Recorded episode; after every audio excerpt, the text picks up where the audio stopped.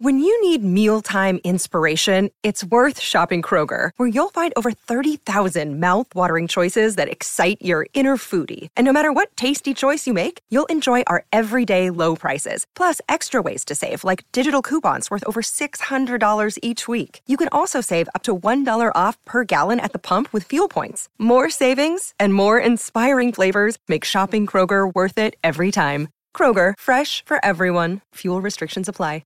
Welcome to Hail Varsity Radio, the voice of Husker Nation. Insight, opinion, expertise, with the biggest and best names talking Nebraska across the state. Join the show on Twitter at Hail Varsity and at Schmitz underscore radio. Call in at four oh two, four six six, E S P N or one eight hundred, eight two five, five eight six five. Here's Chris Schmitz. Welcome to it. Friday is here. It's Hail Varsity Radio presented by the Nebraska Lottery. Chris Schmidt again getting the day off. So it is Elijah Herbal taking you through the show today. As uh, you had me yesterday, you got one more day with me, and I guess maybe two if you count the Saturday morning edition tomorrow uh, before we uh, take Monday off for Juneteenth and to uh, watch some College World Series, and we'll be back on Tuesday. We've got a full Friday show to bring you first, and I'm super excited to be joined here on another Friday by, yet again, Bill Dolman, the Pride of Fairbury, joining us for an entire show. And uh, Bill, it's good to, good to catch up with you yet again, but you're getting tired of us. Yeah. Yeah. As a matter of fact, uh, I am, and thank you for acknowledging that. Um, you know, if, if Schmitty, you know, is only going to work part-time, then I think I should get part of his salary at this point. Oh, you're telling me. Oh. I, I would agree. Give me some of that salary too. But I was uh, was in this morning on uh, K O four Mornings, and then I uh, came in here and did the uh, the morning hookup this morning as well with Will. And I, r- respect for Schmitty goes up after a day like today. I'm sitting in here just trying to bring some energy. Uh, so I didn't want to drink coffee too late in the day because I got a nap in between the shows, and if I drank coffee before this, it was going to be a whole issue tonight, or then it's going to mess up my sleep schedule for the weekend. And I, I got a busy weekend planned, so got to make it through this show. We got a Saturday morning edition tomorrow, and then a weekend full of baseball umpiring in the one hundred degree heat. So I'm going to try to keep cool this weekend and uh, uh, enjoy Monday, as uh, I'll be up at the College World Series. Might try to even make a, a trip up on Saturday, and that's where we'll start off here, as uh, the first game looked like it may have been a blowout in the College World Series. Oklahoma jumped all over Texas A and M, and I can report to you at this moment we're in the bottom of the seventh inning, and Texas A and M has uh, crawled back. It is twelve to eight Oklahoma on top of the Aggies, and this was after, I, I believe, Oklahoma uh, jumped on top twelve to three. They hit a grand slam, uh, three home runs through the first Uh, two innings uh, for these teams combined, so almost felt like a callback to the old Rosenblatt days with how much the ball was flying out of the park. But we've seen this in recent years as well, Bill, where uh, they flatten the seams in college baseball, and we're starting to get back to some of the the, the Rosenblatt aluminum bat days of uh, home runs flying out of the ballpark. No, uh, that's you know that's not fun. I, I you know look, I like I like offense, but When, when we had those uh, those games where they were twenty-one to fourteen and seventeen thirteen, and you know nobody was out of it until the very, I, I I just became too much video game baseball for me. So I'm hoping that we don't uh, have games like this be the pattern, that this is more of an irregularity. Give me just good old fashioned five two, seven threes. You know I, I'm good with that. But you know ba- college baseball has been a, a a really good game for the past decade, you know, since they really started to, they, they calmed down the bat, and with the exposure for television and the baseball and all that kind of stuff, it's, it's, it's made it, to me, a better product than what you see uh, in the majors. Now, is it better baseball? No, but the product, the presentation, Um, and trying to, you know, neutralize things and make it fair. I, I've, I've enjoyed college baseball probably more in the last ten years, five years, than I have in my entire life. Really? See, I, I maybe it's just one of those things where you look back upon your childhood with fondness, but whenever you see those old College World Series highlights of, of the ball just pinging off the aluminum bat, it, it's a, such a, a nostalgic sound. And I, I understand the argument for Uh, wanting to to make it more like actual baseball as opposed to video game baseball. I get that. The home run numbers were crazy, and that's why they, they made the switch to the, the B B Core bats, uh, the, the two-piece composite bats. But something about the aluminum bats with that ball. No. Just it, it was flying off the bat at like one hundred twenty miles an hour, just line drive over the wall at Rosenblatt. That was beautiful. And I mean, when they flipped the uh, they they flipped the arrangement of so uh, Rosenblatt was the wind was headed out, and uh, they flipped it back for T D Ameritrade, now Charles Schwab, where the wind was blowing in. I felt like it would have been perfect if they would have had the uh, the old aluminum bats at T D Ameritrade or Charles Schwab or whatever the heck it's called now. I, I thought that would have been a lot of fun. I, I do kind of miss it because, like, who hates offense in baseball? I, I understand you want to keep the game short and you want to keep it more like actual baseball, but especially in the College World Series, let's have some fun. Let's hit some nukes. It is fun, but it, you, you you amuse me when you say the nostalgia of the aluminum ping. Nostalgia is the crack of a wooden bat. Not the ping of, you know, seven. That's like I, I, I long for the I long for the AstroTurf of the seventies. I mean, that's that's what it reminds me. I, I, I long for when it was concrete and carpeting over the top. You know, not what it is now. no, no, no. But you, Bill, you got to remember here: that, dirt, grass. That's baseball. Okay, maybe not metal spikes that are going to sever tendons. Okay, maybe it's safer to not have those. But to, to, to long for the nostalgia of the ping uh, is uh, is amusing. Let me let me just say that. But look, college baseball, you know, those who govern it have done a great job, and mm. and I, you know, to a certain extent, that I think E S P N has probably had a lot to do with that. We cannot have twenty-one fourteen baseball games fitting into what we hope will be a two hour and forty-five minute to three hour window. Okay, so I'm sure that the powers that be that he, at E S P N went to the N C A A and said, we're going to put more of this on, but the games cannot be four hours. It's the same thing with, you know, with volleyball going to rally scoring throughout, because you couldn't, you know, one of the greatest volleyball matches in the history of Nebraska volleyball and in college volleyball in general was in nineteen eighty-eight when Nebraska, Texas went like four hours and fifteen minutes in side out volleyball. Mm-hmm. And that was when E T V was one of the only networks doing volleyball. But they said, look, if we're going to put this in on television other than Nebraska E T V, it's got to fit into a ninety minute to two hour window. That's why college basketball works so well. You know, that's why college basketball, women's college basketball probably gets more uh, airtime than women's volleyball. It fits neatly into a two hour window. And I really believe that E S P N went to the N C A A and the college baseball powers and said, look, these games have to try to fit into three hours. And do what you got to do to the baseball and to the bats and get it done, and we'll put it on all the time. They've got a great product in Omaha. I mean, it, it has just worked. Mm. And uh, it almost feels like they have found a, a happy medium here in recent years because they went with the, the two-piece composite bats, and uh, it felt like there was a, a real uh, diminishment of, of power and power hitting and home runs. And then a couple years ago, they went and flattened the seams on the baseballs of, of N C A A. So The, the pitches didn't move as much coming through the zone, and uh, the, the pitches were able to, or the, the, the line drives were able to go further out in the outfield because uh, the, the seams were lower, less drag. And it, they've kind of found a, a happy medium. That's evidenced by uh, a guy I'm really excited to see up here in Omaha this week. Uh, Melendez from Texas set the uh, the record for most home runs in a season since they went to that uh, the B B Core two-piece composite bat, set the record for that this year and hit, I mean, probably the longest home run I have ever seen. Uh, in a college baseball game in the Super Regional against E C U. It went onto the road well beyond a parking lot in left field, absolutely crushed it. And then uh, he also hit one that was a, a backdoor, or sorry, a, a back knee slider. Uh, it, it was going to hit him if he didn't swing the bat, and he swung the bat and somehow got that thing out of the park. So Melendez is going to be a, a great watch in Omaha this week, despite the fact that he plays for Texas. Ugh. Uh, but uh, I'll be watching anyway.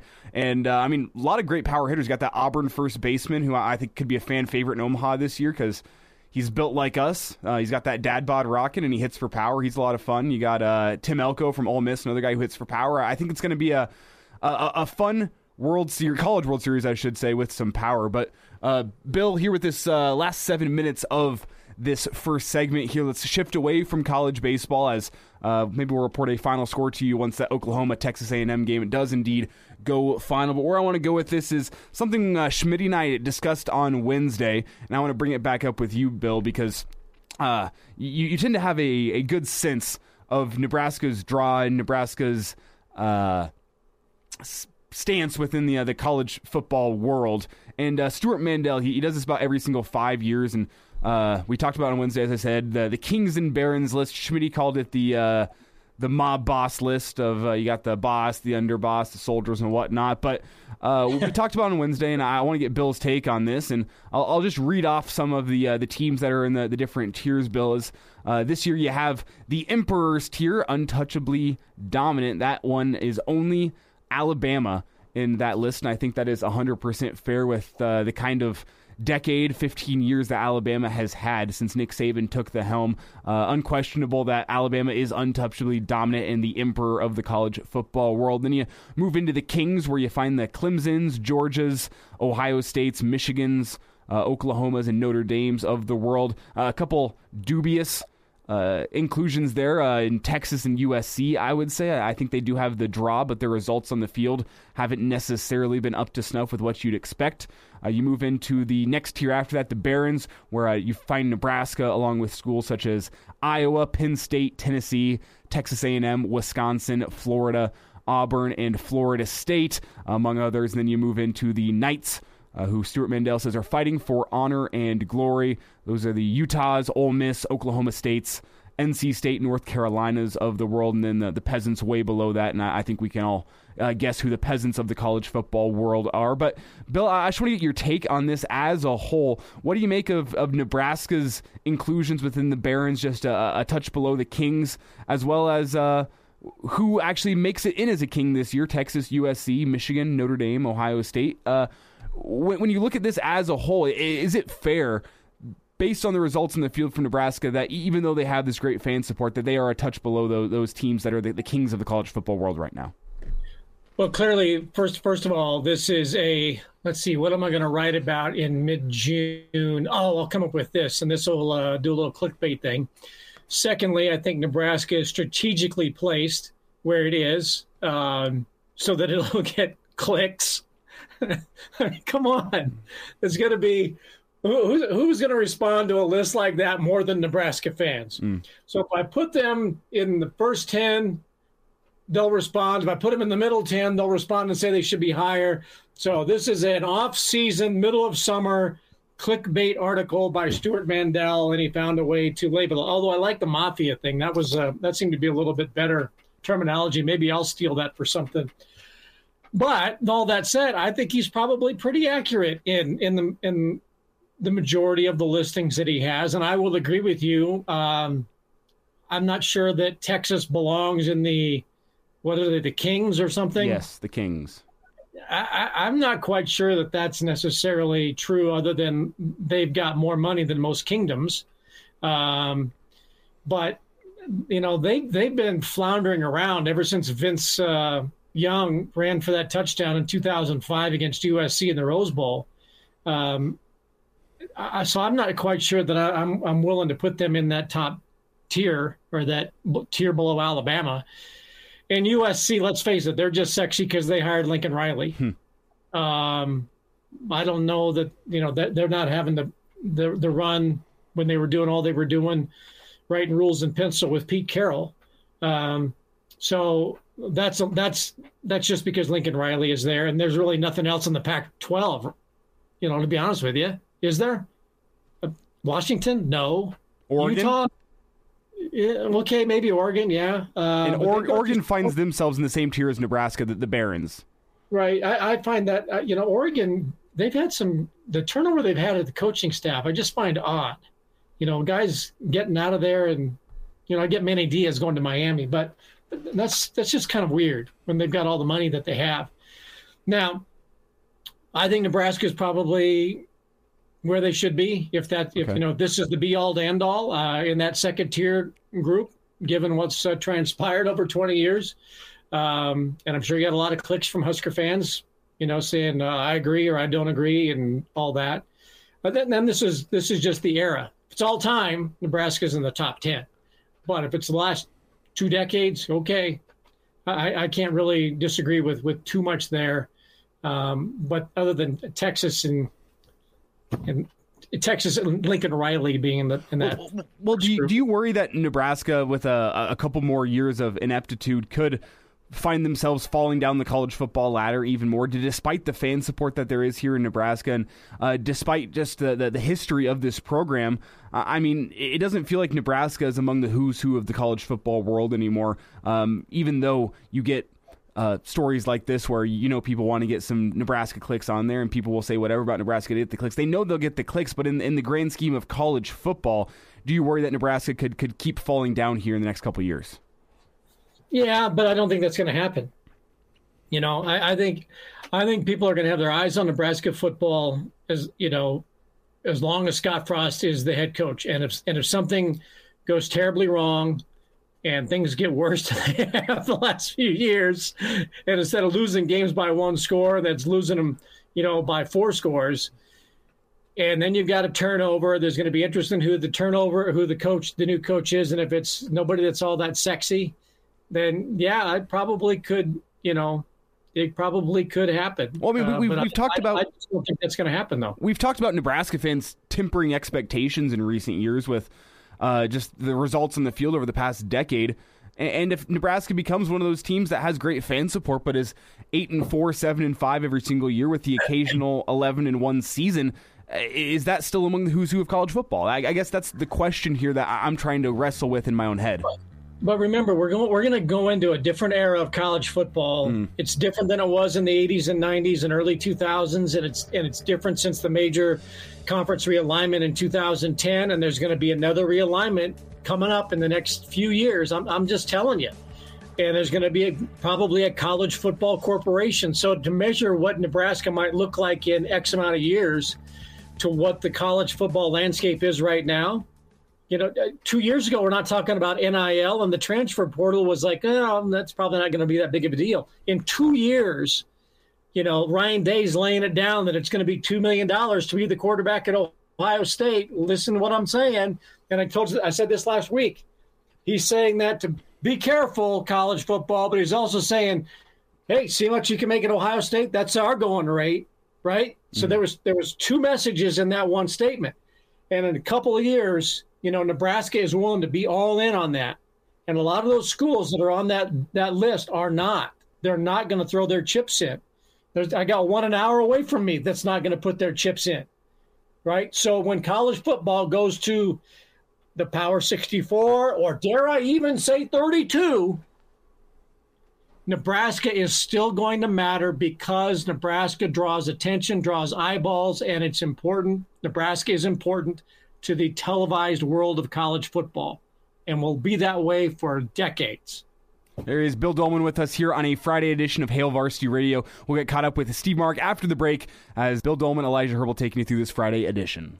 Calling all Storm Chasers fans. A team you never get to see is making their way to Werner Park June seventh through the twelfth, and that's the Lehigh Valley Iron Pigs. It's the first meeting between the two franchises, and there's plenty going on that week. June ninth is the Chasers Community Celebration for Pride Night, presented by PayPal. June tenth is What If Night, where the Storm Chasers will change their name to the Hogs. A little backstory, that was a previous Omaha team and was a potential name change when the franchise was looking to rebrand. It's a battle of pigs versus hogs. You can't have a name change without new jerseys, too. Specialty jerseys will be worn that night, and of course, they'll be autographed and auctioned off. Snag your favorite player June tenth and then run it back on the eleventh. It's Salute to Corn Night, presented by the Nebraska Corn Board. It's a celebration of all things corn. Corn on the jerseys, corn in the stands. Trust me, this game will be amazing. See you there. And we're back. Fellas, you think we could listen to the radio? Listen. On Hail Varsity Radio, presented by the Nebraska Lottery. Yes! That's awesome! It's Elijah Herbal and Bill Dolman taking you through a Friday edition of Hail Varsity Radio. We are presented by the Nebraska Lottery. A lot of stuff to get into today as the Warriors, N B A Finals champions. We'll get into that here in just a second. And we'll also catch up with Derek Peterson, uh, still doing the Varsity Club podcast, but also working for Saturdays Down South now, so excited to get caught up with Derek. We haven't talked with him in a, uh, a few months, so it'll be uh, good to chat with him and Also, uh, a quick preview of a big recruiting weekend. That's all still coming your way. But first, let's get caught up with uh, writer for Hail Varsity Magazine, Steve Mark, joining us here on Hail Varsity Radio. And Steve, with this heat wave coming in here, I mean, everyone wants to get out and, and see the College World Series, I think, this summer. But I'm sitting here dubious because I'm looking at ticket prices and I'm, I'm looking at the, the weather forthcoming. And I feel like I'll be I'll be melting out in that outfield if I actually do make it out to a game this weekend. I'm with you, Elijah. I'm going to be uh, watching this this great tournament from the comfort of my own home with the air conditioning on, with a cold beverage in hand on my couch. So I'm with you. I'm going to bring up a, a topic here that Bill and I did sort of disagree with here in the first segment. Do you miss the aluminum bat era of college baseball? The, the ping of the bat, the like one hundred twenty mile an hour exit velocity.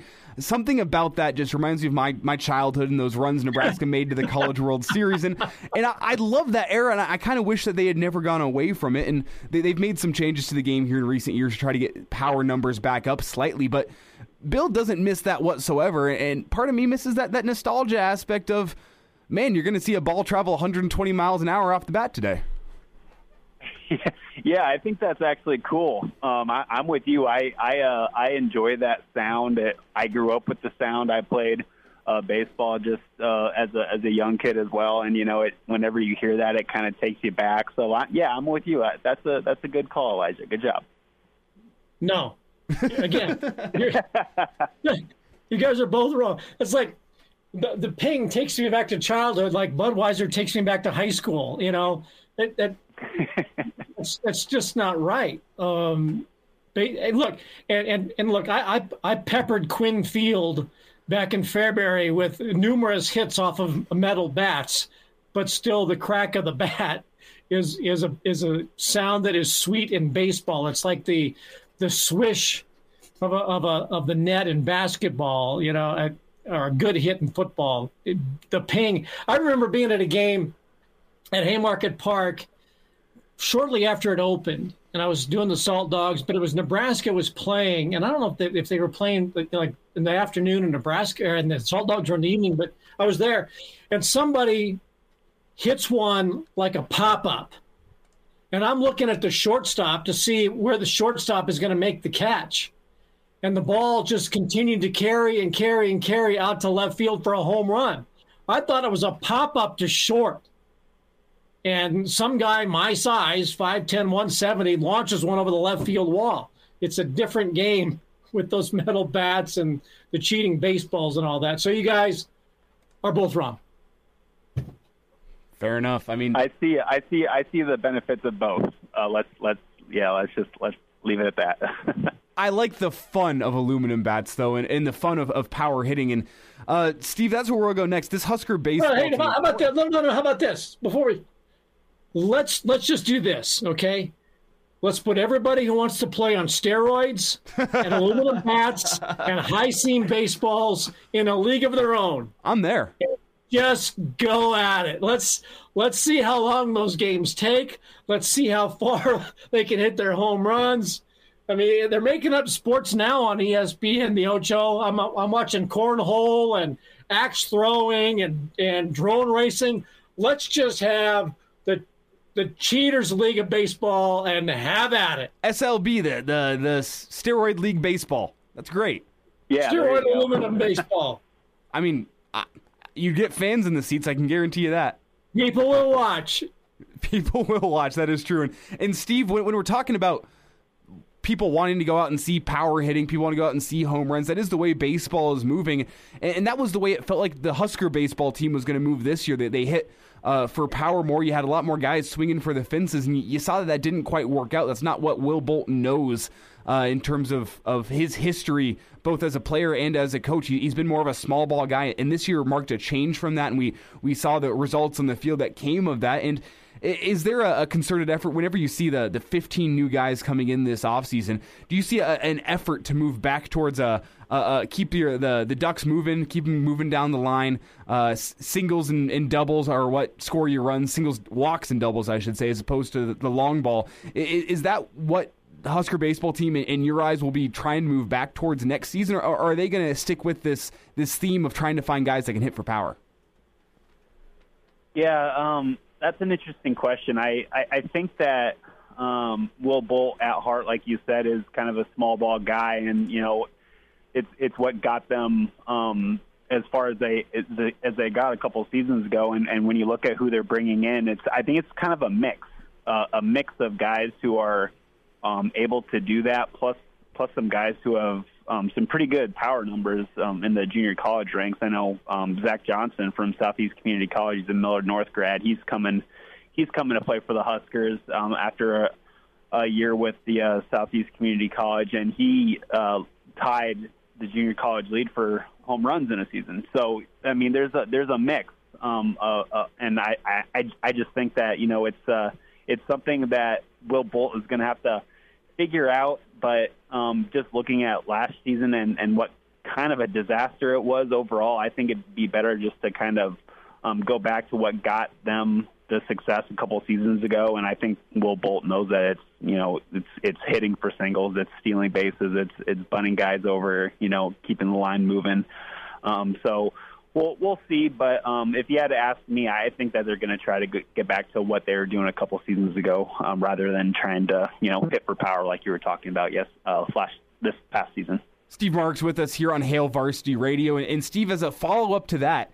Uh, next season, if it is different from this year, well, what do you think is going to be more important in, in the battle to get this Husker baseball team back into the postseason? Is it going to be changes within the, the pitching rotation and getting the, the pitching better, or is it going to be uh, fixing the lineup and getting more hits, more run support for your pitchers? I feel like it should be the run support part, and just offensively just scoring more runs and more con- more consistency above anything else. I mean, there were times last year where you know, the offense looked okay and gave the starting pitcher and, and pitching staff and relievers some, some run support. Then there were other games where you just couldn't you couldn't see anything happening offensively, and they would get out of games with one or two runs, and that's absolutely not enough. So I think just you know this upcoming season they need to really focus on the focus on the lineup, the offense, being consistent, moving the moving the batting batting order every single game, because I think I, I like the arms that they have coming back, some of them coming back, and, you know, there's a lot of options, multiple options coming in with these uh, newcomers, too, in this uh, class. So, um, but, yeah, it, if you're talking about offense or, or pitching, I'd, I'd really kind of um, focus on the offense and having it be way more consistent than it was last season.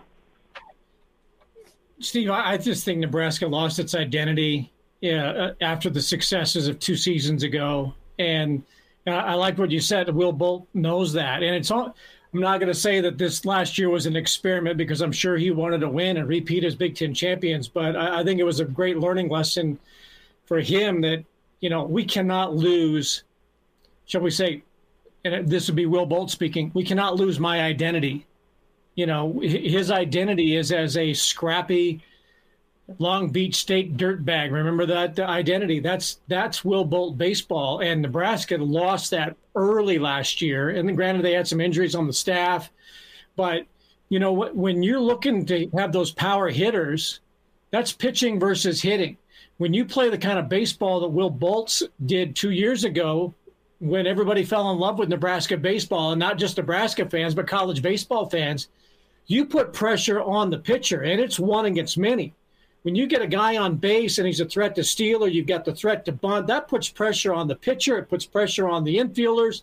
It puts pressure on that defense, and everybody's got to be in tune, and it wears you out as a defense and as a pitch, as an opposing pitcher. When you're just up there trying to hit that, you know, American League two-run home run, you've lost your Nebraska baseball identity, and that's what he's got to get back. He's got to get the kind of players who are willing to play the way Will plays and played. Yeah, Bill, I, I, I totally agree with that. That's an excellent point by yourself. And, you know, when you're when you're um, saying that, I kept thinking to myself, like, man, like, I think um, Bull, I think Will kind of realizes the situation. And I think he's the kind of head coach that, you know, as we're kind of seeing with this uh, class of, you know, over thirty, thirty plus guys coming in, I think he's willing to, you know, realize the situation and make a change right away and not kind of wait one or two multiple seasons and, and, and see how it goes. I think, you know, he's, he's seeing a problem. He's seeing that there is an issue, and he's doing about, and he's doing something about it in the very first off season. And I think that that's really kind of commendable for him and, and a good thing um, for the direction of this program. Steve, last thought here, about thirty seconds. And I was planning on talking some football here today, but the, the baseball's been good, and college baseball's on our mind because of the College World Series. So I guess we'll just stick with this baseball theme to close here. At the end of last season, I believe it was Cade Povich uh, was meeting with the media, and he said he thought Will Bolt would be the coach that would get Nebraska back to Omaha. And uh, a lot of Husker fans, a lot of people in the media believe that. Do you think that your your your confidence in that sentiment there, that Will Bolt will be the guy that will lead Nebraska back to the promised land, do you think that's wavered within the past year for you? No, I, I, it hasn't wavered at all. I really think that, you know, Nebraska has the right guy in charge right now, and I, I just think that he he knows the game, he lives the game, he you know, baseball is his life. He he's a really bright mind. I, I just think you know he, he maybe learned learned some lessons about this past season and is and is uh, working to correct it right now, and I, I think that's the best thing that you can ask for for a head coach. There is Steve Mark joining us here on Hail Varsity Radio. You can find him on Twitter at Steve underscore Mark. And Steve, appreciate your time here on a Friday. If you do make it up to a College World Series game, try to stay cool, all right, bud? All right, I will. Thank you, Elijah. Thank you, Bill.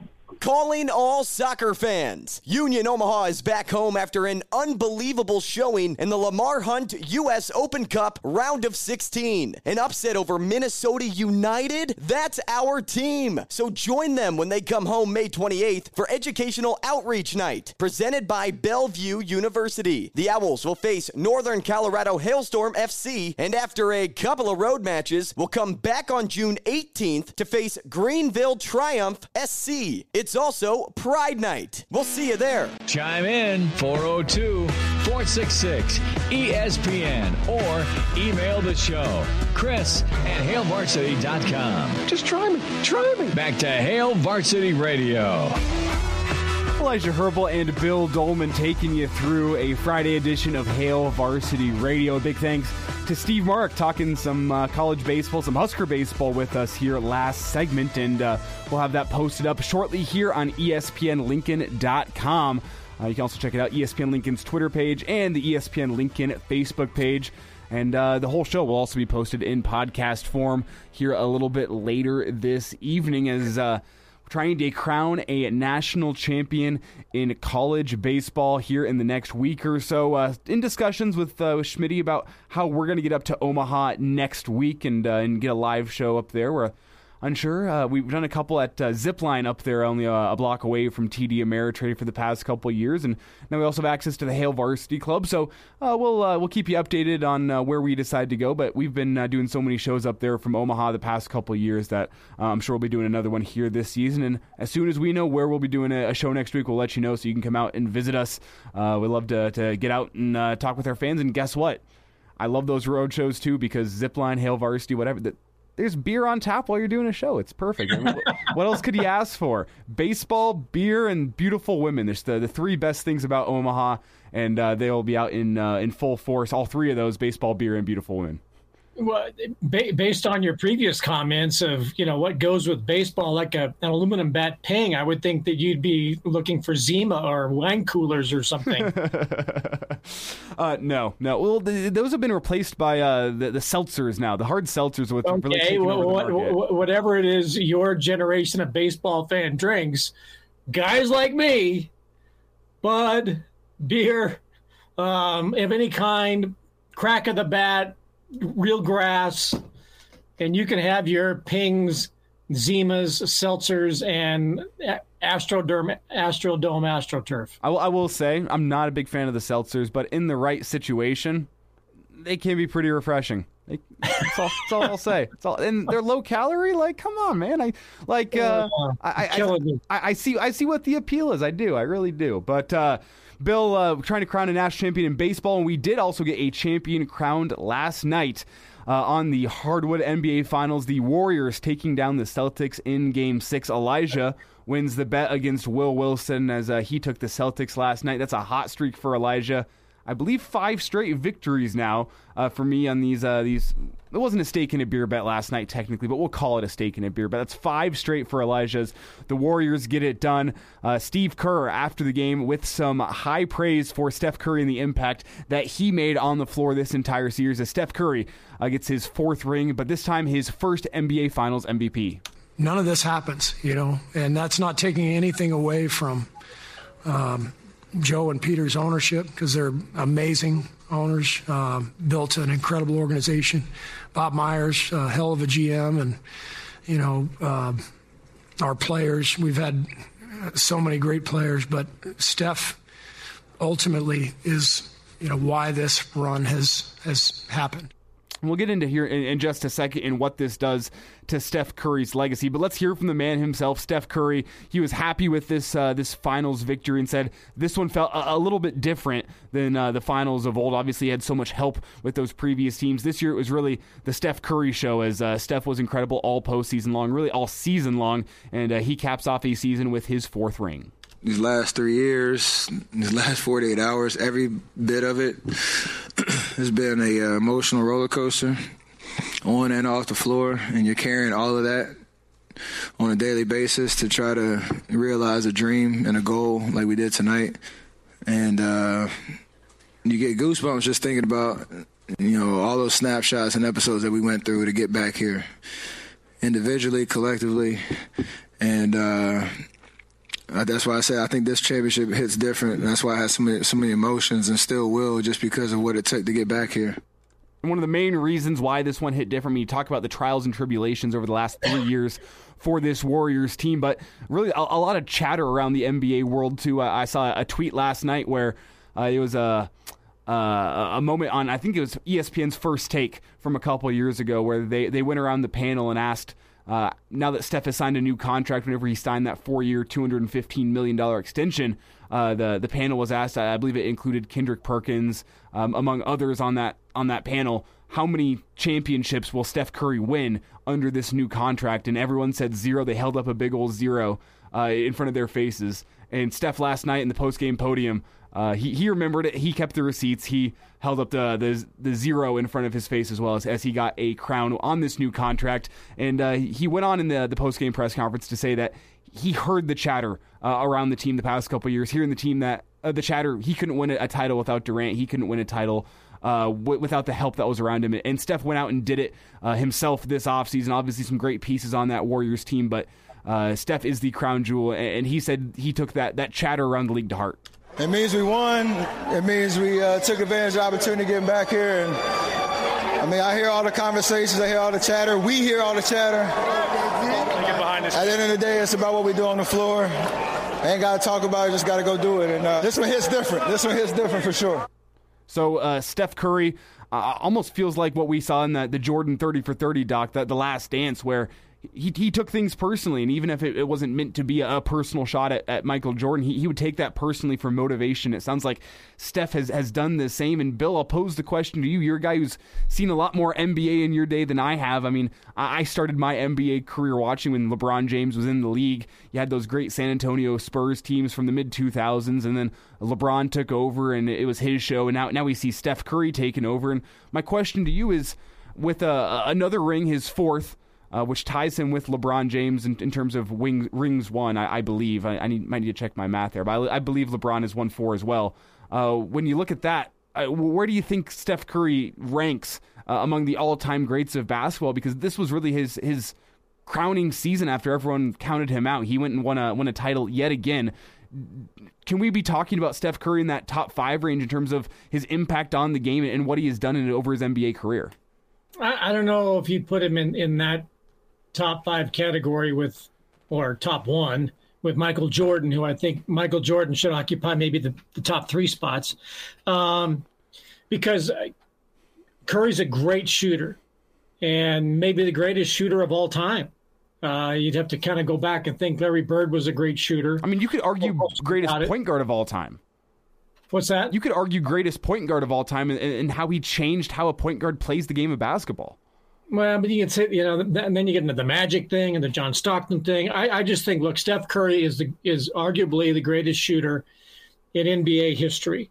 Um, and there's, and again, I, I think Larry Bird. I'd have to think of some others that would that would come to mind in that regard. Reggie Miller. But uh, yeah, may, maybe. But but you know, is Curry's defense as tenacious and as demanding as Michael Jordan's? I don't think so.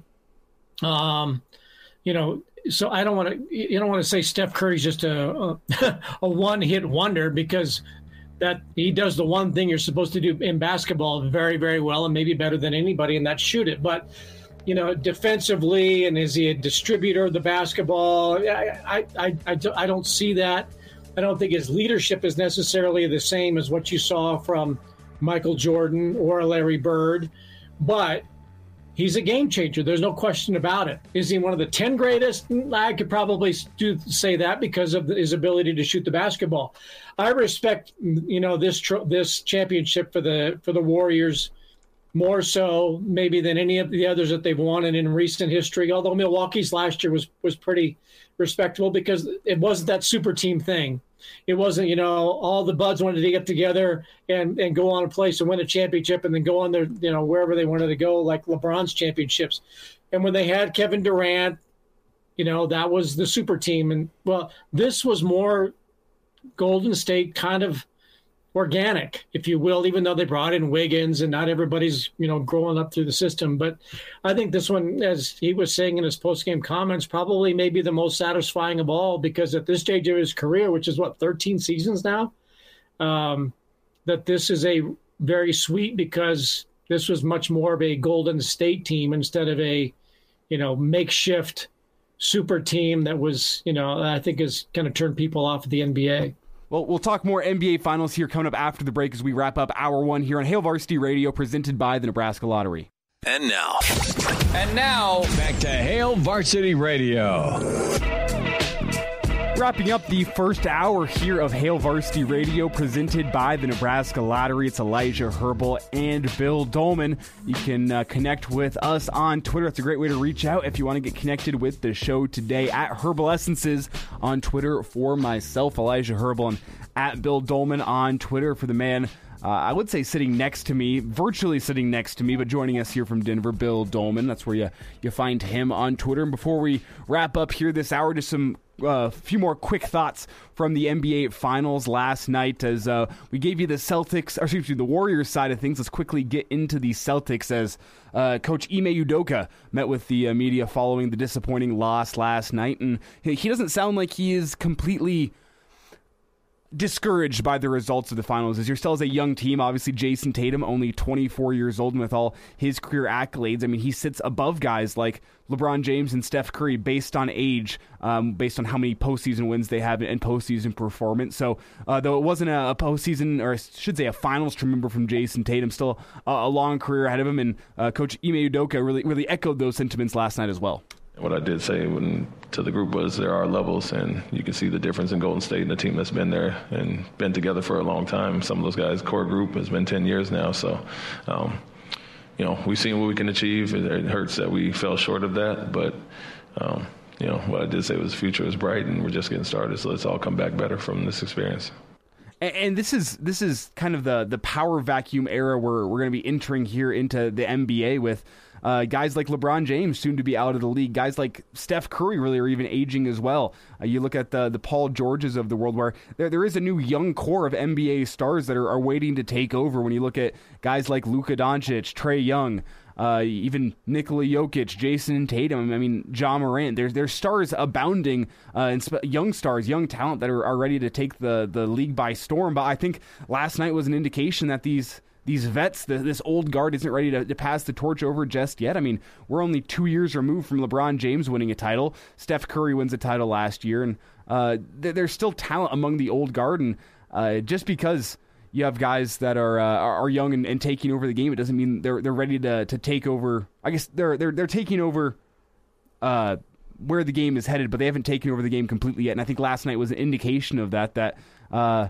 the vets still have something left in the tank. Bill, you know, one of the things that I learned when I was working in the N B A, um, you know, it's been several years now, um, but it, you you still have to know how to play in the N B A. Mm-hmm. You just can't go into the N B A because you're a great basketball player and then you're going to make it in the N B A. There were plenty of times when I would watch warm-ups and whatnot, and you'd have an assistant coach who was assigned to that prize first-round draft pick who was nineteen years old, who just didn't understand how to play the game. And, you know, you almost felt sorry for the assistant coach who was assigned to, to babysit and go through N B A one oh one with this guy on a nightly basis. And you felt sorry for the kid who probably would have been a college basketball star for a year or two and then would have been more seasoned for the N B A, but you still – that's why you see so many guys who are still thirty-seven, thirty-eight, thirty-nine, who are older, just rugged, and they're still in there because they know how to play a schedule like that. And that's why guys like Curry and Draymond Green and Klay Thompson will last a long time, is they just understand how to play that business of basketball. Well, Uh, Warriors get the title last night, and that concludes a, a fun N B A season. It was fun to follow here, and now we eagerly wait the, the start of a new season of N B A, new season of football. It's all upcoming, and we'll have uh, Derek Peterson upcoming on the show. That's uh, coming up after the break here on Hail Varsity Radio.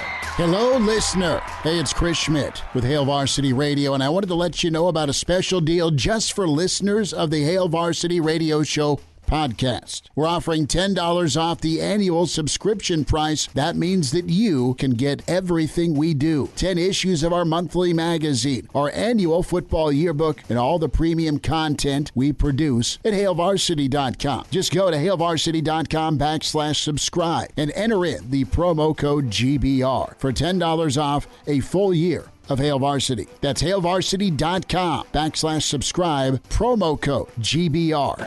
Welcome to Hail Varsity Radio, the voice of Husker Nation. Insight, opinion, expertise, with the biggest and best names talking Nebraska across the state. Join the show on Twitter at Hail Varsity and at Schmitz underscore radio. Call in at four oh two, four six six, E S P N or one eight hundred, eight two five, five eight six five. Here's Chris Schmitz. We're into hour two here on Hail Varsity Radio. No Chris Schmidt, but it is Elijah Herbel and Bill Dolman taking you through this Friday edition. Schmitty returns for the Saturday morning edition at seven to nine here locally on uh, E S P N Lincoln. Our listeners around the state can uh, check that out at E S P N Lincoln dot com or wherever you like to get the Hail Varsity Radio podcast. A fun hour one as we talked some N B A Finals here before the break, and uh, before that we talked with uh, Steve Mark, Hail Varsity Magazine. It's uh, fun to talk some college baseball with Steve. We uh, roll into hour two, and we're excited to welcome back to Hail Varsity Radio Derek Peterson. It's been a few months since we've chatted with Derek. Uh, he's been uh, working on the new gig down at, I believe it's Saturdays Down South, and uh, he also has his Hail Varsity Club podcast. And uh, Derek, it's been a while. I, I just want to start this off here by really confusing the hell out of Bill and saying what a great early summer signing window it's been for Antonio Conte and Tottenham Hotspur. Oh, it's been so good. Um, I will always have a soft spot for Christian Eriksen for the rest of my life. Um, also, I think Pau Torres is an absolutely incredible um, halfback, and if we can find a way to get him onto the team, um, I will. Uh, I, like the the amount of uh, good goodwill that Conte has created is just insane. It's just remarkable to think about. Oh, yeah, you're one hundred percent right. Bill Dolman has given me the, the glazed-over look. He, he has no idea what we're talking about. That was the goal there as uh, Derek and I... You win. Yeah. Derek and I both some uh, some in-pain Tottenham Hotspur fans after uh, watching the past couple of seasons, but hope abounds at Hotspur Way. We'll, uh, we'll see how that goes this year. Uh, hey, it, it, it's not like I haven't heard these conversations before. Let me just little drop something on the floor here for you.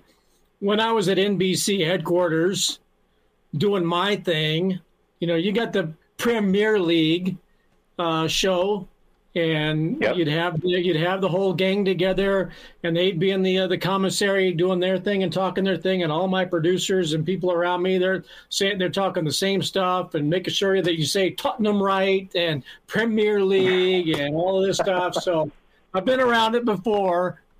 So, and I tuned it out then, too. But anyway. Well, oh, well, I don't uh, blame you. It's always been bad as a Tottenham Hotspur fan. That so. it has. That it has. It ever dating back to uh, that, that uh, the preseason whenever they had Ted Lasso come in and be the coach before the Ted Lasso show. Uh, I, I kid, obviously, whenever they had that commercial out there. That was legendary stuff. We gotta love the Ted Lasso show. But let's get back on topic here is... Uh, Derek, it's been a while since we've last chatted with you. I know you've been uh, working on that new gig. Tell us a, a little bit about what you've been working on, uh, how life's been, and uh, and what you're up to. I'm good. Um, my uh, my routine is is pretty solidified now. It's kind of I cover the Pac twelve uh, for Saturday Out West, which ah. is a new site sort of under the the umbrella of Saturday Down South, sister site. Um, so I'm the site lead for uh, for Pac twelve coverage, and it's nice because I am in Chicago, obviously, which is two hours ahead of, you know, stuff out on the West Coast. So my day starts a little bit later than normal. So I can go to the gym in the morning before, like, getting started on my day, and I don't have to get up and go at five a.m. It's pretty nice. Um, but I'm enjoying it. I'm enjoying it. It's uh, I got to give a big shout-out to Lincoln Riley for making U S C a little bit more relevant again, uh, just in time. But it, it's fun. It's it's definitely interesting to go from um, covering just one team to covering twelve. So that's been quite the adjustment. Well, Derek, the thing is, is you get to wake up early and, and, and go to the gym now, but come fall, you're going to have to be staying up late for, for Pac twelve After Dark, those late-night Pac twelve games on E S P N. I can't wait. Um, there's a handful of a handful of teams that maybe won't be any good, but I'm really excited to watch. Um, also, I think I think it's super cool. That's like kind of I'm, I'm sort of going through rosters and creating my um, you know, making some, some in-season resources for myself. I'm just going through, like, scholarship distribution charts and things like that. And it's cool to see all the former Nebraska players from my time covering Nebraska that are now, like, kind of littered through the Pac twelve. Uh, I'm very excited to get to watch Tyjon Lindsey hopefully have a healthy season with Oregon State. Um, he should be, if he's healthy, he should have a, a pretty substantial role within that offense. And I got a soft spot for Tyjon Lindsey, man. I, I, I'm excited to, to watch him go. Well, Derek, you're the perfect person that I want to talk to for, for what we've been getting into here today. And we've been talking about Stuart Mandel's Kings and Barons list that he released in The Athletic earlier this week. And uh, yeah. he, he ranks, I'm not sure if you're familiar, but he ranks all the college football programs uh, based on if it was like a, a medieval era where you have your kings to your barons to your knights all the way down to your peasants. And Nebraska, for the second straight iteration, finds themselves within the barons, just below, uh, or a step below the kings. Uh, which would be the Ohio States, uh, the Georgias, the L S Us, the Notre Dames, the Oklahomas of the world. And you being a guy that's been around Nebraska, but also in recent months has kind of uh, taken a step back away from the program, do you think that's a, a fair estimation of where Nebraska is in the college football world? Like, well, we know Nebraska ha- draws the eyes, they draw the fan support, but the results on the field haven't been there. And uh, I think some older fans might want to see Huskers in the uh, the Kings list because of the history and because of the fan support. But I think the results in the field drag them down. Do you think the Barons list is, is a good place for Nebraska to be? Yeah, I would agree with you that Uh, just in terms of, like, brand power and historical significance and really just, like, overall significance within the, the sort of greater college football landscape, like, you can make the case that Nebraska uh, should be in the Kings. Um, I remember I, I read this same story. I remember reading it and seeing Nebraska and I was like, okay, that makes sense. Mm-hmm. Um, I, I think it, you know, I think it just kind of goes to show um, the power that this program still has, the power, you know, Frost talked a ton when he first got here about the power of the N um, when they're out on the recruiting trail and things like that. And, and I think, you know, even for the most pessimistic um, viewers of Nebraska football, like this offseason, you you really can't look at it and say anything other than, well, Nebraska still has power as a as a college football blue blood, as a brand. The transfers that they've been able to secure, bring into the fold. Um, they pulled a Power Five quarterback from Texas, which is a big deal. They pulled a Power Five edge rusher, defensive lineman, whatever you want to call him, from T C U, who everybody in the country wanted. It was a big deal. They've, they, you know, they got one of the best offensive coordinators in college football last year, or I should say, the most successful offensive coordinators in college football last year, to come join Scott Frost's assistant coaching staff. So if you're like, if you're looking at that list and thinking, you know, this is a this is a ranking of, like, successful on-field programs in the last however many years, like, you probably came away being like, why is Nebraska so high? But, like, for what it is, which is how much power does this program have, like, I think Nebraska was, was pretty appropriately slotted. Derek, I was a little amused that you, you just a, a few moments ago when you said, uh, you know, the, the games that you'll be watching late at night, don't know who they'll be, who they will be, but at least some game will be on. And it it kind of struck me as the Pac twelve uh, football after dark is basically the old W A C or Hawaii. It's that game that's on because you want to have a game on at eleven or twelve o'clock at night so you can still watch college football, but you really don't know who they are, why they are, if they're any good. It's just football that's out there. Oh, and U S C, who played earlier in the day. I mean, that's yep, really yeah. kind of what the Pac twelve is to the rest of the country. It's relevant because it's on. Not U S C, yeah. not Lincoln Riley U, but everybody else, for the most part, we watch Pac twelve football because it's on, right? So yeah. what's going to happen yeah. when – U S C bolts the Pac twelve, as was rumored about two weeks ago, that when everything shakes out, will U S C still stay in the Pac twelve? I saw uh, some reporting from John Wilner that that while that was discussed, and John Wilner is like the big guy in, in Pac twelve media circles, while that was discussed, and that's certainly a thing that people have talked about, he doesn't expect that to happen. Um, I mean, like, the Pac twelve is definitely, talk about power um, of the, the various autonomy five, power five conferences. Like, the Pac twelve is definitely at the bottom of the totem pole. And, a, a you know, big part of that is the fact that, you know, outside of U S C and Oregon, like, you're only watching teams if you are up at eleven p.m. on a Saturday night because that's when they're playing. Um, but also, you know, the previous Pac twelve commissioner was very bad at his job, very, very bad at his job. So the next, Absolutely. like the media rights negotiation, this this next round of media rights negotiations is kind of going on all throughout the country. Big Ten is taking part in it now. It's going to be really, really crucial for um, I, not just the Pac twelve, but like the sort of the long-term viability of the non-S E C power conferences. Because like if they're not able to secure deals that are anywhere close to what the S E C is getting, like the S E C is just going to continue to further the gap between it and everything else. And then, you know, there's going to come a point. I feel like it's, it's like, I, I feel like it's an inevitable end game here. There's going to become a point where we get sort of like a college football version of the N F L, where you have like this thirty-two team, thirty team, however, like however big the league is, that's the best teams in the sport, and then some kind of amalgamation of everybody else. And so, like, I kind of think that this next round of media negotiation that we're kind of going into, the Pac twelve has to figure out its media rights deal, the Big Ten is doing the same thing, is going to, I feel like, probably determine, like, how quickly that point off in the future arrives. Talking with Derek Peterson here on Hail Varsity Radio. And, Derek, I mean, one of the, the First things... Of all, whoa, whoa, whoa. Go, go for it, Bill. Go for it. Clearly, Derek listens to Hail Varsity Radio Friday afternoons at five o'clock Central Time.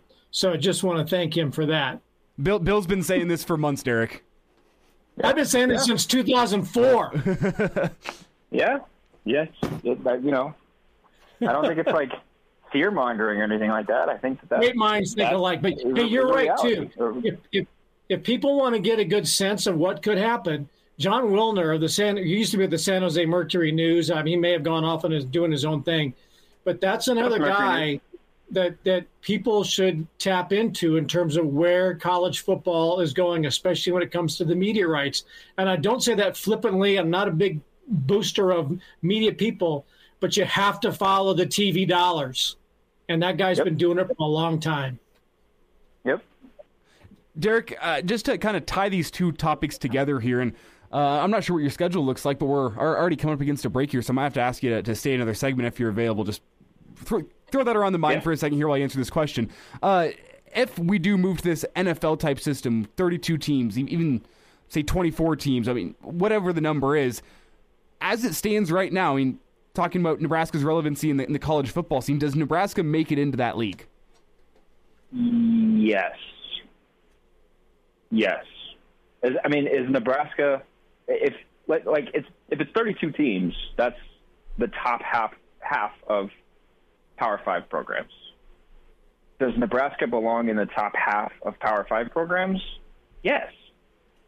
Um, it just, I mean, just in terms, like, you know, Nebraska's going to open its season in Ireland.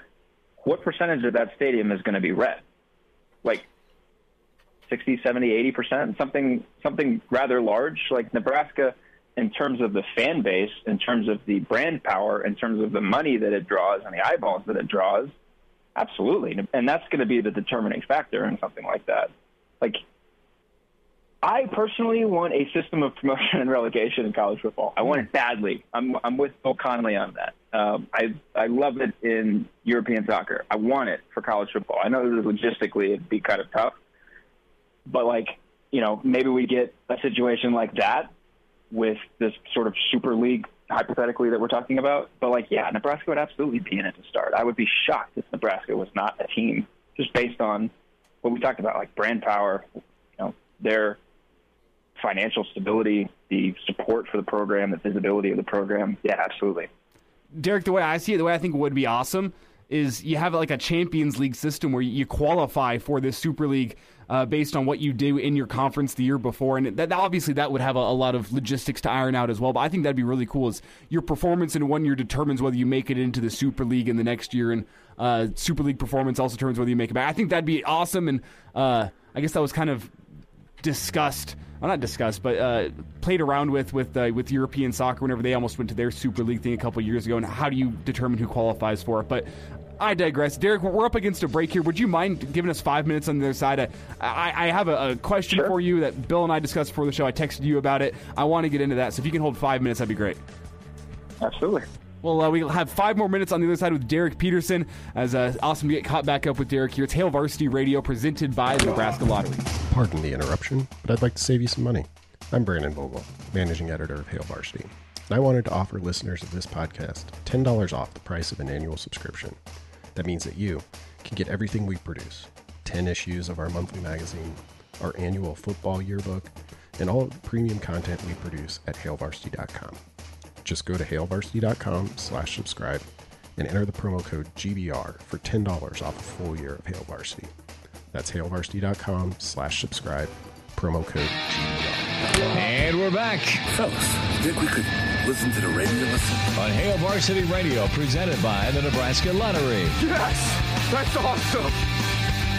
Elijah Herbal and Bill Dolman taking you through a Friday edition of Hail Varsity Radio, and we're lucky to get another segment here with Derek Peterson, as uh, Derek doing great work covering the Pac twelve for the Saturdays Down South site, Saturdays Out West, which uh, as a name really just uh, it, it makes sense. Uh, I should have seen that one coming whenever I introduced uh, Derek here at the beginning of this hour. And Uh, Derek, good stuff back in, the, in that first segment, and it's so good that we didn't even get to what I really brought you on to talk here about, because I've gotten uh, some some people that want to disagree with me here, typically people of... of Uh, Bill Dolman's age and up, the people who were here watching Nebraska in the nineties, uh, Chris Schmidt's included in that, where I, I mentioned the fact that, uh, as we were discussing earlier this week, Nebraska is a team in the college football world that is trying to change uh, what their reputation is, at least uh, their reputation over the past ten years. And I, I said essentially Nebraska has been a, a team of very talented losers. And I don't mean losers in the sense of, well, like these guys suck, like, or like, you know what I mean? Like uh, these, these are bad people, they're losers. It's like, they're very talented, but they just find a way to lose football games. And the, yeah. the example I brought up of a team that Nebraska could try to emulate uh, in terms of not having a, a great recruiting base within their five hundred mile radius, that they, they got to turn to places like the transfer portal, and they got to get creative to find players. And uh, they've made their hay with uh, a strong running game. And it's a team that we've gotten a chance to see a lot whenever there's nothing else on at eleven thirty p.m. on a Saturday. It's the Utah Utes. They've had a resurgence over the past couple years. Uh, a quarterback that protects the ball, doesn't wow you with his play in the field, but uh, he, he's good at leading a football team, and they, they surround him with good talent they've acquired both through smart recruiting decisions and, and smart decisions in the transfer portal. And I think if Nebraska wants to get back to a place of, of relevancy within the, the college football world on the field and, and out of this this uh, persona they've developed for themselves of being Uh, a team of talented guys that come off the bus and scare you but, but can't get the job done, is Utah a, a program that you think could be emulated by Nebraska in order to get back to the place where Husker fans want to see this team? Um, yes, but it's not. It wouldn't be emulating Utah. Um, so Kyle Whittingham, the head coach for the Utes, has been the head coach for the Utes for eighteen years. Behind Kirk Ferentz, he's the second longest tenured college football head coach. Okay. Um, his defensive coordinator, Morgan Scaley, has been an assistant at Utah for fifteen years. Their offensive coordinator, Andy Ludwig, is going into his fourth year, but it's his second stint with the program, and he was with the team during its undefeated season in two thousand eight. Um, Utah's whole thing is continuity. Utah's whole thing is consistency. Utah's been one of the most consistent programs over the last two decades, in part because of Kyle Whittingham, but also because there is this established culture there, and there is this um, you you know what you're going to get from a Utah team in in a sense of they're going to outmuscle you. They're going to be very physical.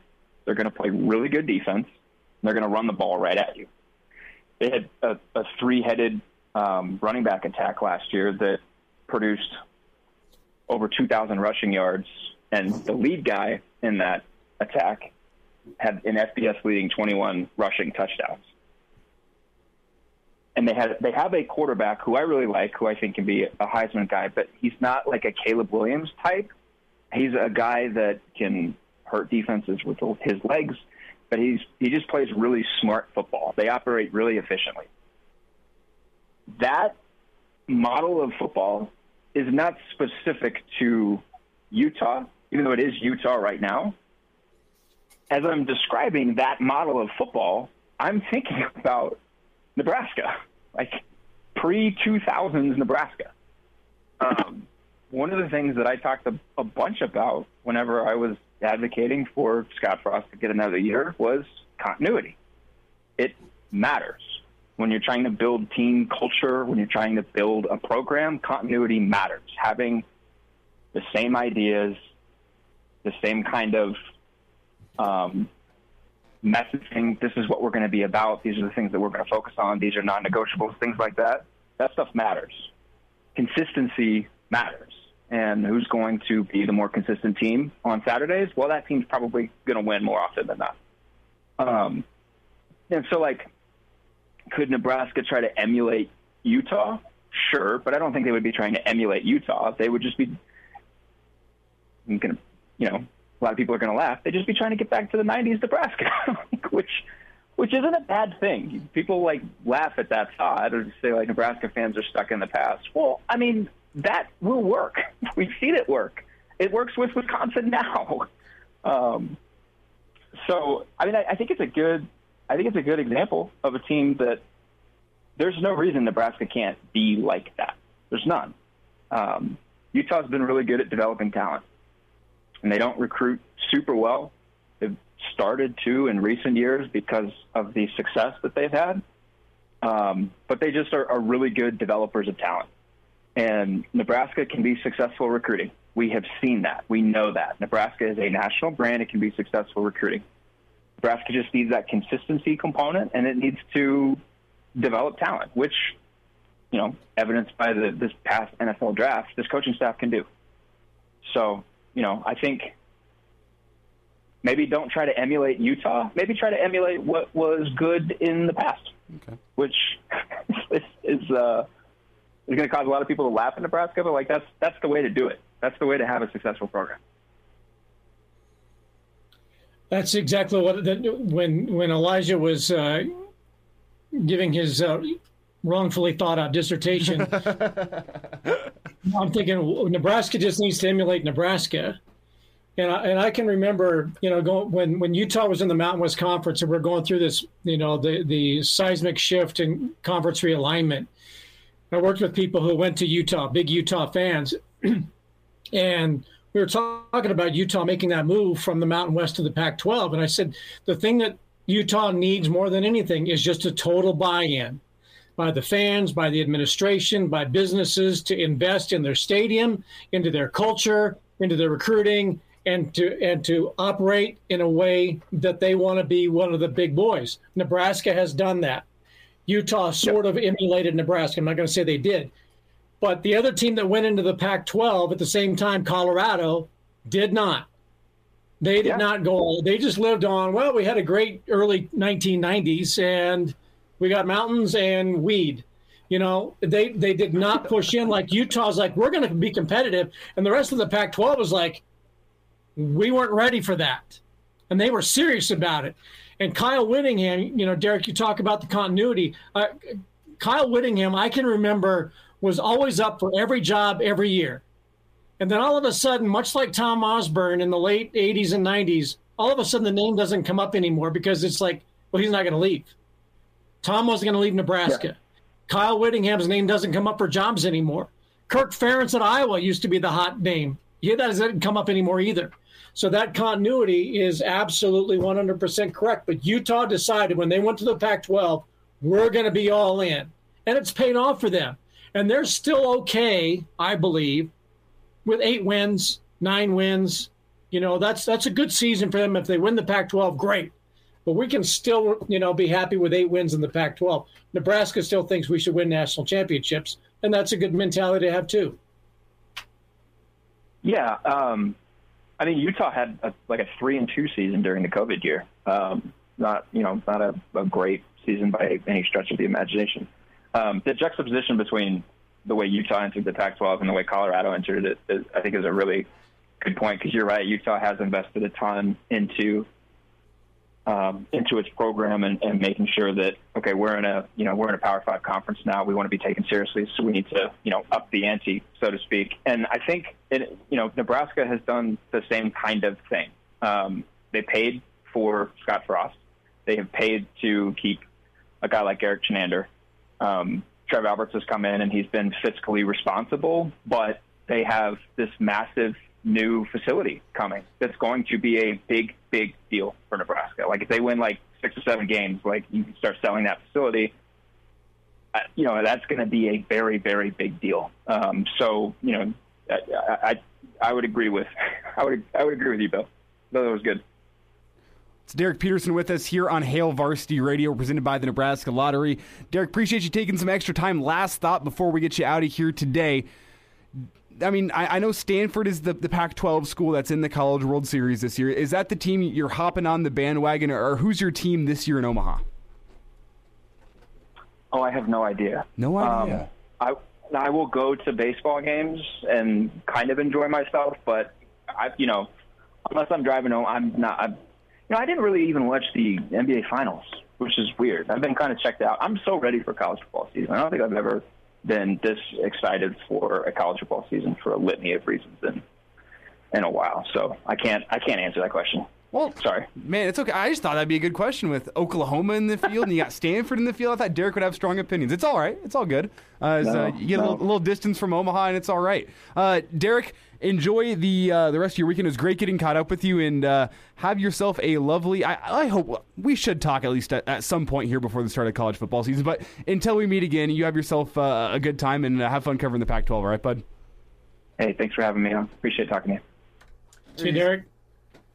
Derek Peterson joining us today on Hail Varsity Radio as uh, we've got Ryan Swanigan just checked into the studio. He is getting all set for Salt Dogs baseball coming up tonight. For our local listeners here on E S P N Lincoln, the Salt Dogs taking on the Winnipeg Goldeyes. First pitch coming up a little bit after six thirty. So right here following Hail Varsity Radio, we'll be getting into Salt Dogs baseball coverage. And if you're listening across the state and you want to check in for the Salt Dogs, check them out, E S P N Lincoln dot com. And Bill, I'll concede the point. I, I was wrong on, on, on Utah. You guys both made good points, and I'll, I'll, I'll change my tune. I'll change my tune.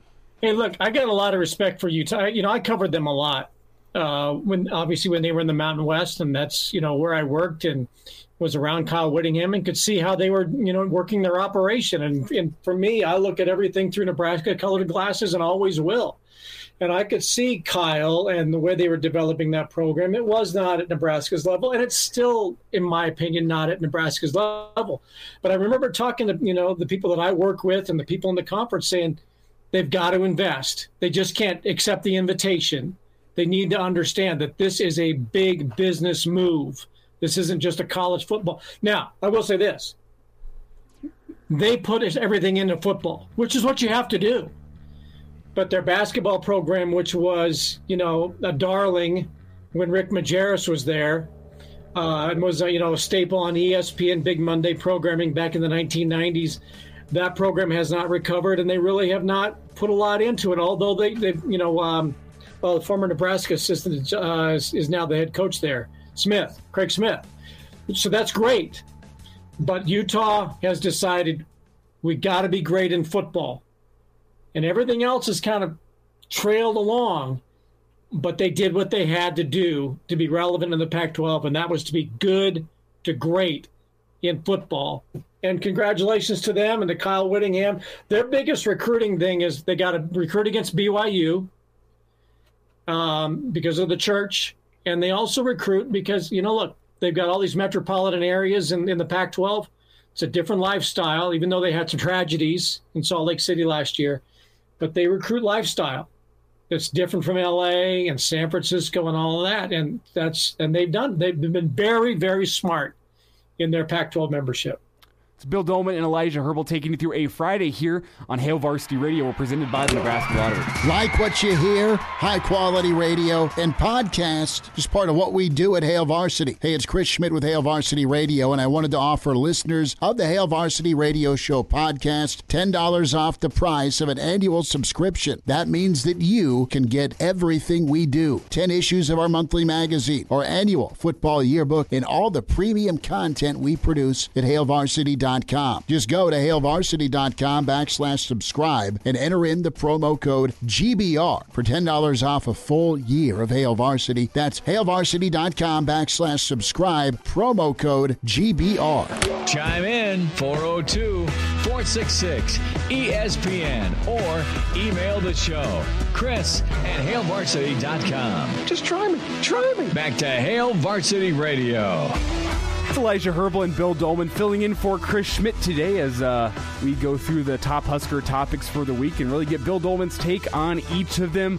As uh, we just heard from Derek Peterson, a former writer for Hail Varsity Magazine, still does the podcast, the Hail Varsity Club, now a writer for Saturdays Out West. It's a subsidiary of Saturdays Down South. As uh, Derek's good stuff, we always love talking to Derek. It's been way too long since we last got to talk to Derek, so got a two-segmenter with uh, with Derek this hour, and it's uh, always good to get caught up with Derek. If you missed that, check it out. It's going to be posted up shortly, E S P N Lincoln dot com, or uh, the Twitter or Facebook pages. You can check it out there as well. As uh, Bill, you blink, and uh, we're getting to the end of the show here, and I, I, I got to do it. I got to do it, Bill. We got to give a quick preview of the recruiting weekend, as... Uh, This this weekend isn't quite what Nebraska had in mind, as I believe they had uh, fourteen official visitors or thirteen official visitors scheduled for this weekend, and about half of those guys ended up committing to a different school within the past ten days. So Nebraska down to seven uh, official visitors, three of which are already commitments to Nebraska. Pop Watson, the quarterback from out in uh, Massachusetts, as well as Creighton Prep offensive lineman Sam Sledge and Florida defensive back Dwight Boodle, the little brother of uh, former Husker DiCaprio Boodle. So those are the three commitments that are looking to do some peer recruiting this weekend and uh, get their official visit out of the way, as uh, they're going to be in town. A couple uh, other names to let you know about. Tayshawn Wilson, uh, he's a, a speedster defensive back from down in Texas, and we'll get back to that Texas uh, facet just in just a second. Uh, Ryan Robinson from Louisiana, uh, he's from Edna Carr High School, and uh, he is... Uh, being recruited mainly by Mickey Joseph, that Louisiana connection, huge. Hayden Moore is a Colorado native, Bill, so I'm not sure if uh, you know anything about him. twenty-two official offers, uh, and uh, he visited Iowa State last weekend, going to be in town for uh, the Friday Night Lights camp as well as official visit weekend. Uh, he's at the inside linebacker spot, and uh, he is going to be a name to watch. But, Bill, I, I want to get back to this Texas topic here, because uh, as I told you, Nebraska bringing in Tayshawn Wilson from down in Texas. They already picked up a commitment from uh, a Texan earlier this week in Riley Van Poppel, uh, son of a, a former M L B pitcher, and uh, a big commitment, the first from Texas for Nebraska in this class. And Nebraska's been consistent since joining the Big twelve that they'll get one or two guys from Texas uh, every single class, but it, it doesn't resemble anything close to the work that Bo Pelini and even before that, uh, Uh, Callahan was putting in down in Texas. So I, I want to get your take on the, the Texas to Nebraska pipeline. Is it coincidence that as soon as the Texas to Nebraska pipeline seemed to dry up slightly, that the, the talent and, and the results here at Nebraska diminished? That's what some national recruiting analysts would tell you, that Nebraska has struggled to really find a place where they can go dive in and get a pipeline since they've joined the Big Ten. So I, I want to get your take on that. I mean, we know that the, the talent in and around Nebraska uh, can be slept on by some national media sources, but is, I, I, don't, I just don't want to ask, is there enough talent? We know there is enough talent. We saw that back in the, the late eighties and the nineties, and Nebraska was putting talent uh, from around the area uh, into good spots and, and getting them into the N F L. But how important do you think this Texas pipeline is or could be for Nebraska if they were to, to reestablish some semblance of that? Well, it, it's critical to have connections anywhere there is a talent base, and not just Texas, but if you can get them in California, if you can get them in Florida. Nebraska's done a nice job in Georgia. Um, Is is Nebraska's slide, you know, does that parallel the lack of Texans on the roster? We won the nineteen ninety-seven national championship with nine of eleven starters on offense from the state of Nebraska. Okay. You got to find players that fit the system that you want to play. Nebraska really doesn't didn't have a consistent system for two decades. You know, we're hoping that with uh, some stability with Scott that that starts to change a little bit. You get coaches that have connections. You know, Mickey obviously has great connections in Louisiana and probably East Texas uh, and all the way down south. Uh, Brian Applewhite coming in with what he's been able to do with, you know, flipping some guys from T C U or other Texas schools, that, yeah, sure, it's significant. But it's not like every recruiting class that Nebraska had from nineteen seventy to two thousand was made up of twenty-three guys from Texas.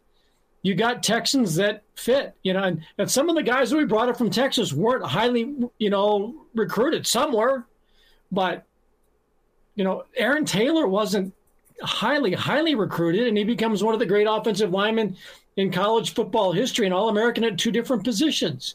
You know, you can find gems all over the country if you work hard and you bring them in and you establish, you know, a pipeline.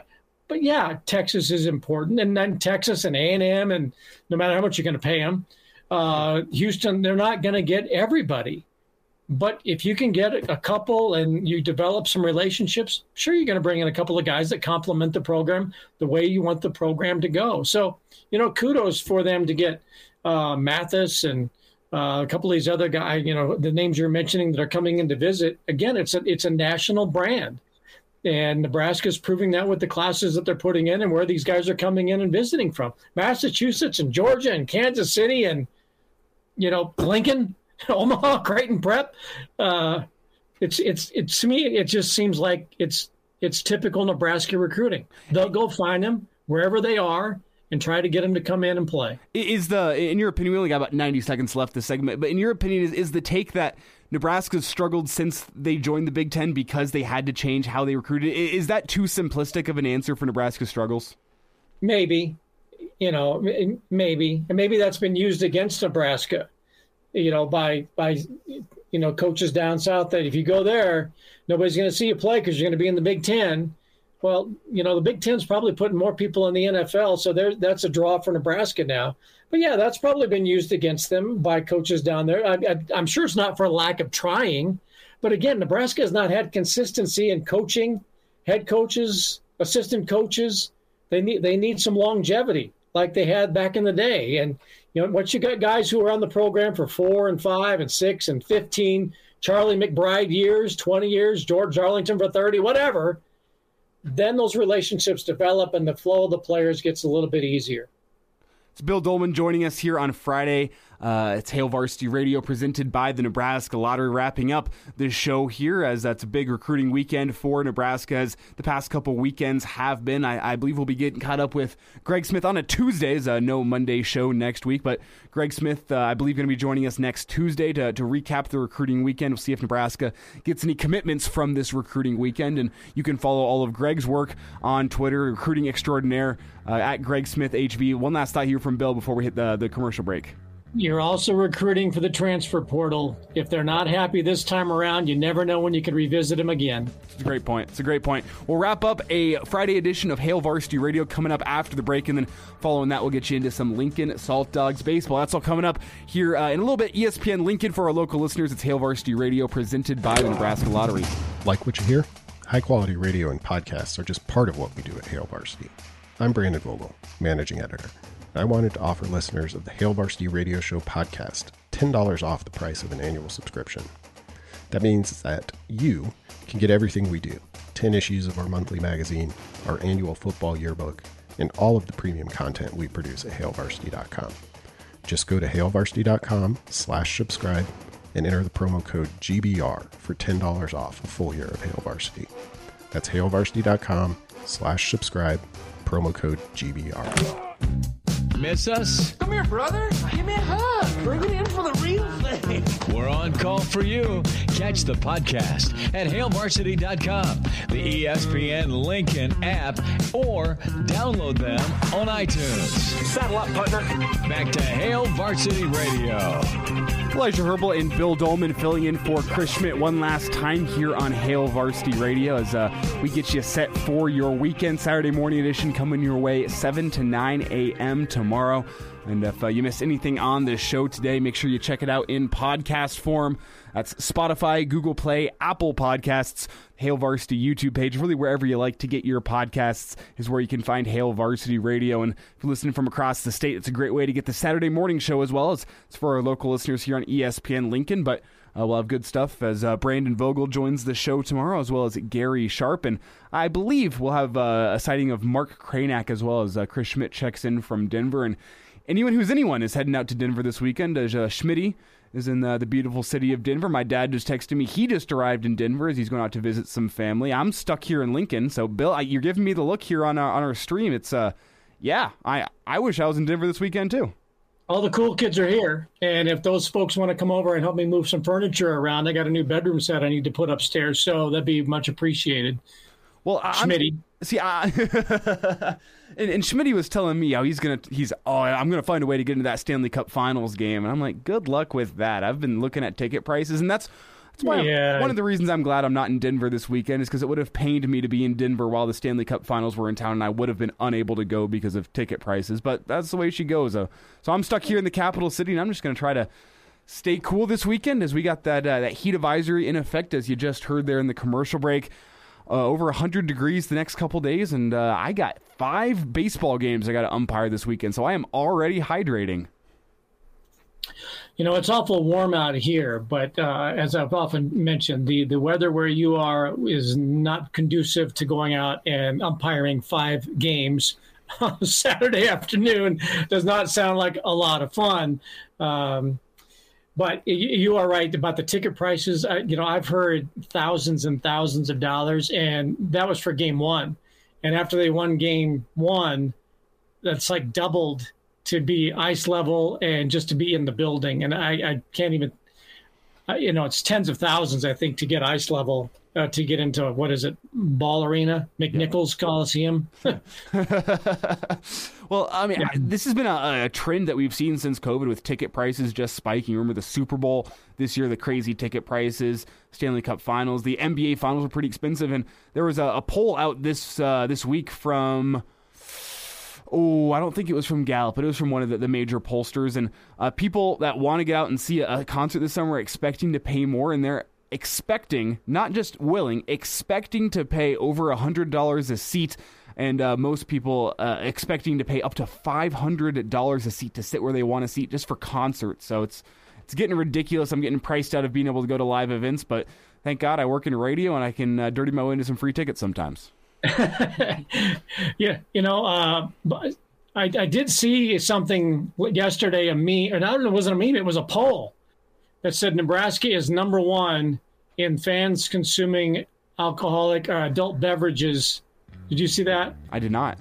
So, you know, if, if you're going to go to an event anywhere, I guess the place, there is no place like Nebraska that um, the average um, beer consumption is higher at Nebraska than anywhere else, and that's without having them being sold in the stadium.